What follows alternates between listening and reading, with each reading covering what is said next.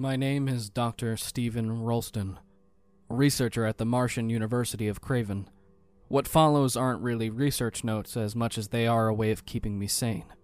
I need them to truly grasp the magnitude of our discoveries, to keep the order in my mind, if you will. For as long as historians could remember, humanity had been looking for their god, but to no avail. Despite several millennium of searching, no deity was ever found. This never became a real issue, though, until the late 22nd century, when we invented the ships needed to explore space outside of our own solar system. The telescopes required to truly peek far into the universe, and technology allowing us to drill deep into the Earth. Humanity had turned their eyes to the skies, and to the planetary depths to look for answers. Neither heaven nor hell was ever found, however.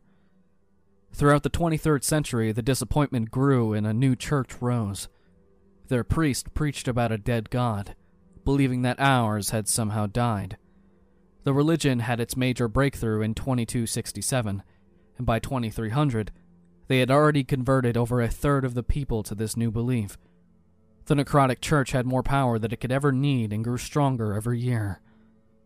My story begins a good 20 years later, however, with me waking up for another day of research. I aim to find a definitive answer to the age old question Where is God? I refuse to believe he died. August 24th, 2322 AD. I decided to visit the observatory today. My research had been stale these past few weeks, and I felt I could use some new insights. There's only so much one can learn from the history books, after all. It always strikes me as odd, though, whenever I talk to the scientists there, how we still have not discovered intelligent life. In spite of our technological prowess and our planet colonizing habits, I feel it would be a solace, though. I guess I just don't want to be alone. Probably goes for all of us. To be honest, I would already settle for a few ruins, some scriptures perhaps. Anything but the animalistic species that dominate every habitable planet we come across. I digress. There actually was an exciting new discovery made, which my colleagues there told me about. They had discovered a new species of gaver like creatures, albeit with much more flexibility in their claw like fingers, deep in the bush forests of Titan Major. Apparently, the beasts had exhibited an irrational fear of the explorers, but that was not the strange part. Although the creatures displayed no exceptional cognitive abilities, they had somehow crafted numerous human like statues out of thin wood found there. The statues varied greatly in size from a few inches to close to 10 feet, but apart from gender differences, they're almost exactly the same. I do not know what to make of it. Adam and Eve? Eden? I need some sleep. August 27th, 2322 AD. I received a message from Gerald as I woke up today. He urged to call him back right away. Apparently, he had been trying to reach my cell all night. After all those years, he still did not remember that I could not sleep with that thing turned on. Not that it mattered much these past few nights. My research will not let me sleep, and even if I do fall asleep, I have to face the nightmares. I will not be writing those down here, however, as it is best if I just forget them. But I digress. Eager to catch up, I called Gerald during breakfast. I did not think too much of his calls during the night back then, for he had done so before. Good morning, Dr. Stir. I hope you slept well. What are you alone? He promptly interrupted me. Yes. Yes, I am. Good. Well, Dr. Rolston, I have some good news for you. He said, sounding like his old self again. If they have not brainwashed you yet, of course. They do try. Uh, what news do you have? You should come back to Earth, Stephen. At least the church does not control everything here yet. He explained to me how there was a whole community of like minded scientists in Tokyo, some of them atheists. Gerald gave me a contact number of one of the Martian members. From what I understood, the scientists were split into two research groups. One branch aimed to find heaven or any sign of God in the galaxy, the other held on to the belief that God lived inside of all of us. It is a shame I know Gerald to be a firm believer of the latter, for it would be a pleasure to work together again. Searching the galaxy sounds like a much more exciting prospect, however. August 30th, 2322 AD. Church confiscates alien artifacts. Read the heading on the news website today. Can you believe those priests actually did that? The first alien craftsmanship we've ever found, and they're claiming it and probably burning it soon, too. No scientist will be examining those wooden statues. On a more cheerful note, I finally met the other scientists Gerald had told me about. The Martian chapter operated in a state of the art research facility on the crater plains near Craven. I was able to explore the entirety of it with Chief Researcher Dr. Harvard as my guide. He explained to me how they had found several rich benefactors, mainly older religions, to take care of the financial aspect of their research. Most of the funding was used on the observatory, however, and it was magnificent. The telescopes there were unlike any I'd ever seen before, both in scale and effectivity. Furthermore, Dr. Harvard assured me that those were not even the most advanced models they had. In the hallway stood a number of brand new telescopes still wrapped up in their packaging, and several parts of a legitimately giant one laid scattered across the floor. I also took the opportunity to ask him about the news I had heard today, though I now wish I had not. You heard the news today? About the church's latest confiscation? Yes, I did. And I'm afraid there is even more to it than that. Come, walk with me. He led me through a series of highly secured doors in another wing of the research center that I had not seen yet. We entered a large chamber that was stacked to the brink with computers. There were huge touchscreens on both walls, and at least a dozen engineers manning the technology. This is what I like to call the war room, Dr. Harvard said.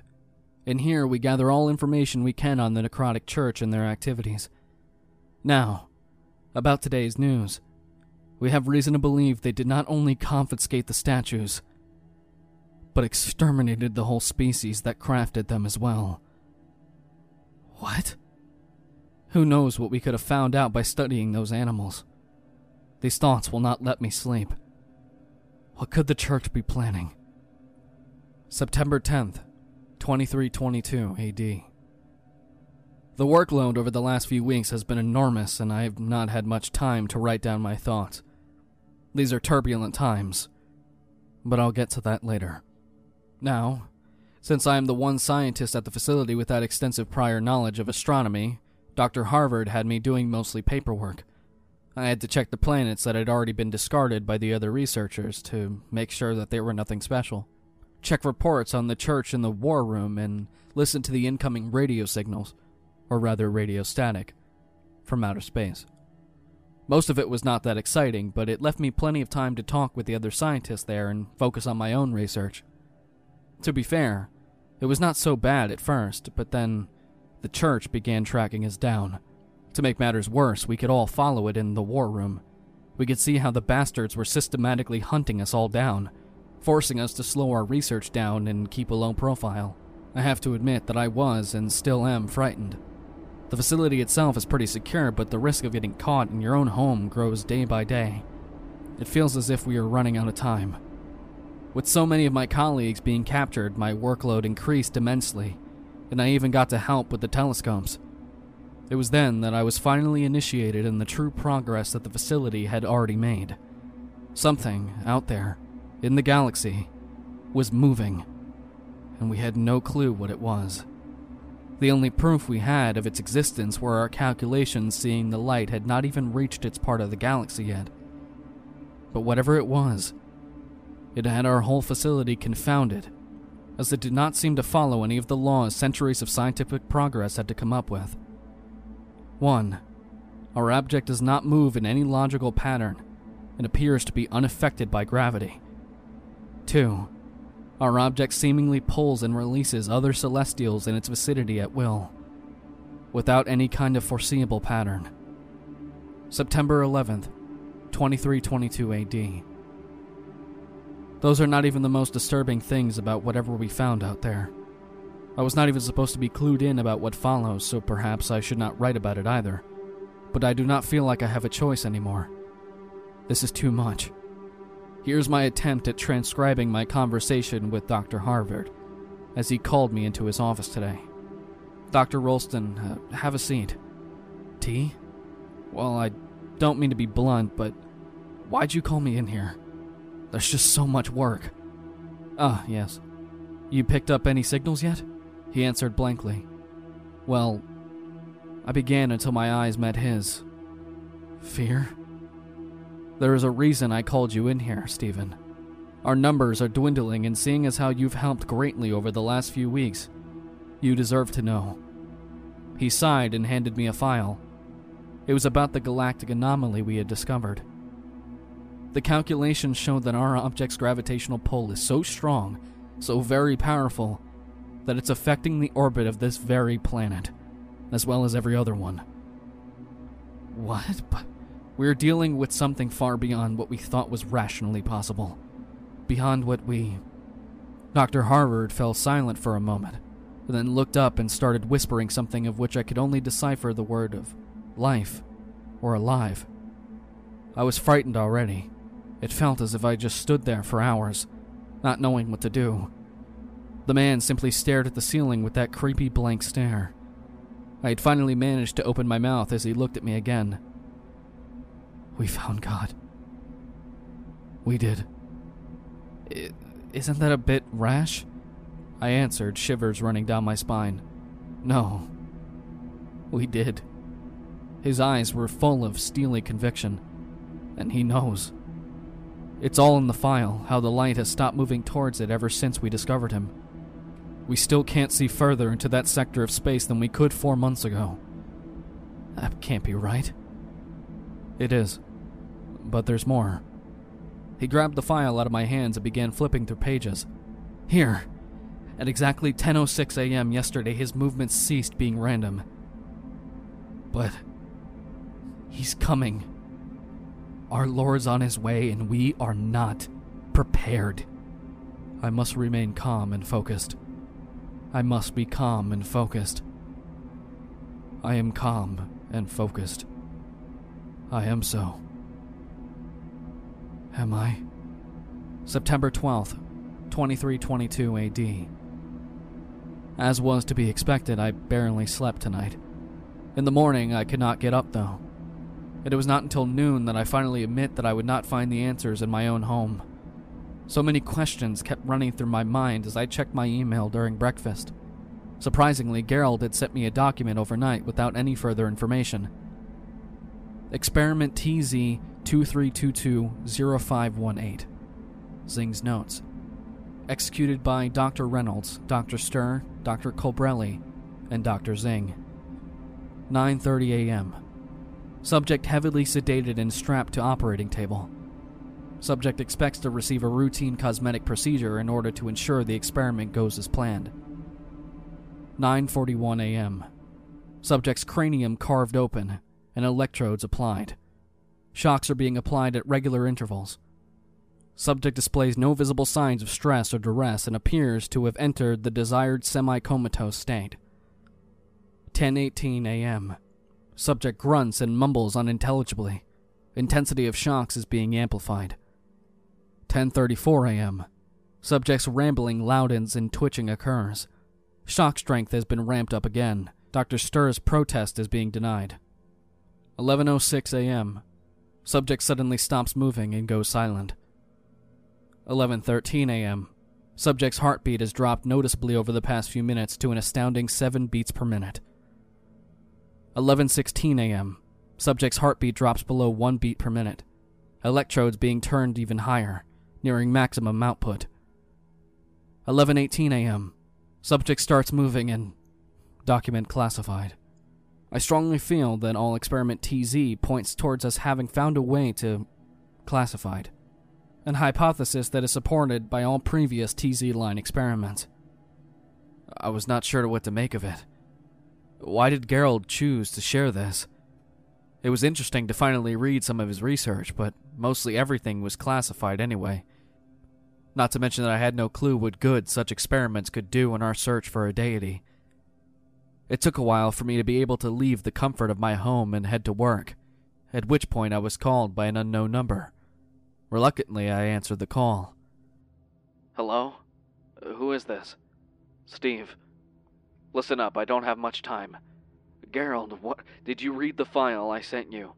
Yes, but I'll be in Craven tomorrow night. You need to meet me at the Pelican on Desmond Square at exactly 8 p.m. Gerald, what the hell? 8 p.m., Steve. You have to be there. Gerald? Silence. What is going on? Any answer will do. Then, when my stressed out self finally got to the research facility, there was no one there. Not a single soul. I carefully walked through the empty hallways as the lights lit where I went. In my mind, there lurked something behind every corner I took. I checked my cell. No calls, no messages, nothing. Moreover, Dr. Harvard would not even answer his. I tried calling my other colleagues, but none of them picked up either. Strangely enough, however, most of the systems were still up and running. All of them were seemingly working towards identifying the entity rushing towards the Earth. I had trouble understanding the huge chunks of data most of the screens showed without Dr. Harvard, though. There was one screen that did catch my eye, however. A big one in the center of the room. It showed the entity itself and the insane speed at which it was racing towards us. The thing was hidden in a black cloud and the images were not sharp, but I could see it nonetheless. I could see the dark tendrils protruding from the smoke and the thousands of eyes it seemed to have. This cannot be God. This moon sized monstrosity, it, it could not be. I fear for the others. I truly do. September 13th, 2322 AD. I stayed home today despite the nightmares I battled all night. At this point, I felt even the horrific imagery, the paralyzing fear, and even the auditory hallucinations my mind plagued me with were preferable to the outside world. We were all going to die horribly anyway, I figured. At least I would pass in the comfort of my home, though possibly insane. There's no point in denying it.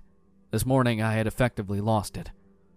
Things bettered, however, and around 2 p.m. onward, only minor hallucinations remained. I kept hearing a faint yelling, for example, and a deep, hushed voice calling out my name. Now, psychiatrics probably would not agree with my analysis, but I blame it on lack of sleep. What was a lot more worrying was that I still had not heard anything from the research facility. Oh well.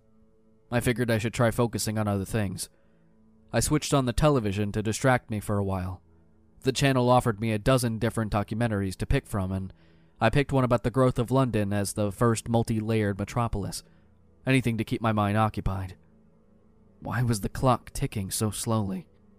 The documentary itself was not incredibly interesting. Patrick Siren tried his best to have an exciting trip through the city. But everything seemed bleak and gloomy, and it had an effect on him as well. His demeanor grew more depressed and joyless by the minute, and that was not the only thing that changed, unfortunately. The people he passed no longer went on with their daily lives afterwards. They dropped whatever they were holding and watched with dark, hollow eyes. It was not long until Patrick realized this too. It would appear that some of the citizens here have taken a dislike towards foreigners, but I'm quite sure the. Oh. You were here. He spoke as his eyes turned black. Then they all began staring straight at me as more and more people entered the screen. What the hell is going on?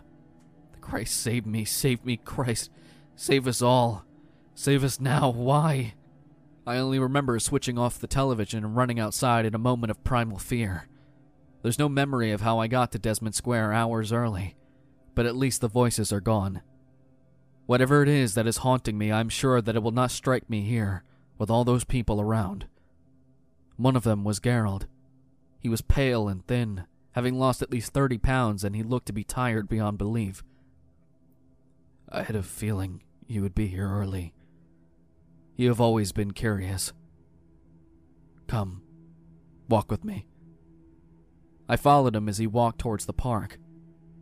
Did you read the notes I sent you? They are important, but horribly incomplete, as you could probably tell. I want to tell you what we found because someone has to know. You're not going to make this research public? they would never let us. My entire team is dead, Stephen. The church killed them all. Why? What did you find? They believe we might have found God. Did. Did you? I fear not. But believe me when I say that not a moment goes by that I hope we did. We found something, though. but you'll just have to take my word for it as all of our research has been destroyed. He left a dramatic pause for a while. We have discovered an entity that dwells within all of us. Seeing what we see, hearing what we hear, and ever so slightly controlling what we do. We first made contact with it during the experiments I sent you. It would appear that the constant shocks we applied on our test subject had awakened it. We tried communicating with it, but soon our limbs were no longer our own. We were forced to kill the subject and report all of our findings to the necrotic church. All of this without our consent. He sighed and sat down with slouched shoulders. I don't even know if I chose to tell you this, or whether this all fits in this. this thing's master plan. We just sat there for a few minutes until I finally knew what to say. So, does the church think you found God? I doubt it. I think they just don't want our research to get public. Not even those lunatics can incorporate that in their beliefs. Imagine what it would do to them if God turned out to be alive and almost tangible. Then what can we. He grabbed me by my shoulders and stared straight into my eyes as panic reigned in his pupils. You must listen. Do you realize what we are dealing with here? Everything we've ever looked at, everything we've ever cared about, might be a lie. He started talking faster and faster. The reality we breathe, that we think, that we live in is warped, twisted beyond our comprehension. Carol, listen to me. You need to calm down. We can't. No, Stephen. We can't be sure anymore. What? What can't we know? What lurks beyond the edge of our perception? Gerald whispered with an empty look in his eyes. Gerald, snap out of it. Do not trust anything, Stephen. Gerald suddenly took a step back and reached inside his pocket to take out a small handgun. I remember yelling no, like they do in the movies. I remember the blood, the gunshot, and me running away. Gerald died today, and I have a feeling that he will not be the last. I do not know what is going on anymore. The hallucinations are gone for now, but I still cannot quite grasp what Gerald was telling me. What is even real anymore? Is there really something racing towards Earth? The television shows nothing but static anymore. Or am I imagining things? I feel like a pawn. But whose game are we playing? September 14th, 2322 AD. It is becoming increasingly difficult to write in here. Not just because of the fear or the exhaustion, though those two burdened me immensely through every hour that I failed to catch sleep not just because my dreams haunt me and break me through the horrors they make me watch. It is because I have been crying tonight, endlessly and almost violently. I witnessed my best friend's death. No, his murder. And I cannot deal. What brought him to do that, and, and why will these tears not stop? Are these tears, through their constant damaging of my notebook, being used to stop me from writing? Am I becoming as paranoid as Gerald? Do I really believe that there's something controlling us? I'm fully aware that these are the words of a shaken, sleep deprived, and traumatized man, but I still cannot bring myself to rip them out of this book. It is 3:15 a.m., and I am afraid to close my eyes. I must have fallen asleep eventually because I do partially recall a dream I had. While some parts are vivid, others seem to have been oddly blurred out. Is there no place that I'm safe? My dream began with me standing in the middle of a field surrounded by a tall brick wall, a few meters away from me. It was night, but I could see no stars. I took a first few uneasy steps when the walls started shifting. Bricks were continuously being added on top while others were removed just as fast. It was not long before holes began to appear in the wall, though. Places where the bricks were disappearing too quickly to be replaced. At first, I could see nothing but darkness through these holes. But then I began to notice the blackness. There was something out there, removing those bricks and destroying my walls. A creature so very dark that it stood out like the brightest star in this otherwise starless night. I felt fear like never before as I slowly began to define its shape. Long, elongated arms made their way through and reached for me before scratching the walls in a frustrated rage as I backed away again and again, my heart pounding in my chest. Suddenly, the limbs pulled back, and for a few heartbeats, everything was quiet again. The walls had stopped shifting as a prelude to something much, much worse. Something out there, outside of this little bit of shelter, was roaring. If it could even be called that. It placed two hands on the side of one of the holes and started pushing. Long, bone like fingers grabbed onto the wall, which was now clearly cracking. Its hands pushed the bricks out of the way, as if it were simple specks of dust. It was only then that I finally got to see its face, greeting me with a terrifying smile that would befit a psychopath. It opened its mouth to reveal the void within, and I recall thinking that I should not recognize that face before it all went black, and I woke up, sweating and out of breath. I had woken to the laughter of several tall shadow like figures standing around my bed. I tried to scream, but they just kept staring. I tried to open my eyes, but nothing was changing. That is when it all became a blur. I remember wondering why they were not moving, but I woke up sitting outside on my balcony. My legs were hurting, and the pain quickly urged me to stand up. Somehow, I had been sitting in the lotus position, which I had not been able to do since I was 14 or so. Are there words for my confusion? Am I really still sane? I forced myself to eat something, but I practically had to force the omelet down my throat. The dream still spooked me, and it felt like my mind had finally been damaged beyond repair. My continuing headache only served to reinforce that statement. It was as if lightning split my forehead, as if my head was desperately trying to adapt to my newfound badness. Although one thing was crystal clear I could not let it consume me. The visions, the dreams, the disappearances, Gerald's suicide. All of it had started with the discovery of Dr. Harvard's God. Not to mention the discoveries that Gerald's team had made. Or had that just been crazy talk? I had to connect the dots. There had to be some sort of reasoning behind all this. Reluctantly, I decided to go back to the research facility to gather more information all the while wondering why I was not more shocked by everything that had happened. I just felt numb. Arriving at the facility was no boon for my sanity either. Strangely enough, everyone was there again, and I was greeted by one very excited researcher, Dr. Stone, according to her name tag, who talked to me with seemingly limitless respect. She told me that Dr. Harvard was looking for me, and other researchers gathered around as she was speaking. They all held their distance, and all of them, even the ones I had worked with before, stared at me with reverence in their eyes. I felt confused and oddly self conscious. Uh, hey, hey guys. I hope the research is still going strong. I said, and they seemed satisfied with that. I tried to shake off the weirdness as I made my way to Dr. Harvard through the least busy hallways. There were still zero answers, just two days ago, this place had been abandoned. I shivered as I knocked on Harvard's door. Steve, good to see you. Uh, let me get you some tea. Dr. Harvard pulled back a seat for me and immediately put a hot cup of tea in my hands. Perplexed as I was, I could not help but notice they had put me in his very own comfortable desk chair, which had been specifically made to ease the strain on his aching back. Meanwhile, Dr. Harvard sat in the ordinary office chair, usually reserved for guests. I could see the reverence in his eyes as well. What was going on? It was a question I found myself asking all too much these past few weeks. I had to try and get my answers. Why have I not heard from you? This whole place was abandoned just two days ago. He nodded thoughtfully. Yes, we were receiving our visions too.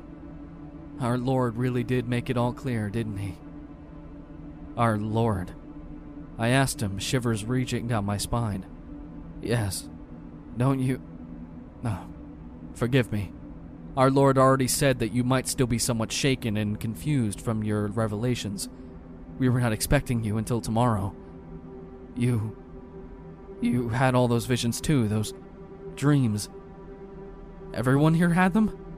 Well, I don't think they were exactly the same, I saw some very personal things, and I'm sure the others did too. We rarely talk about them, but I feel they contain the same messages overall. He hesitated and looked as if he was trying to muster his courage. Was he afraid of me? Would you mind if I asked about your visions? What? My apologies, I never meant to offend you. He said quickly. It's just that. Well, you're his prophet, right? I was dazed. Why me? Why was that thing doing that to all of us? It explained the awe that regarded me with, but left me in the dark otherwise. Suddenly, my head seemed to split in half as I heard a deep, loud voice echoing through it. An imposing voice that could only be described as ancient. You finally come. There were times that I doubted if you'd make it, but you have arrived where you belong. The voice said, and I looked at Dr. Harvard, who was looking ecstatic. You are to be commended. The other focused the brunt of his assault on you, but you didn't fall, and you didn't break. I was wise to choose you as my prophet. This, this is unreal. I struggled to speak. What are you? I am God. Listen, and heed my words, prophet. There is a lot to explain.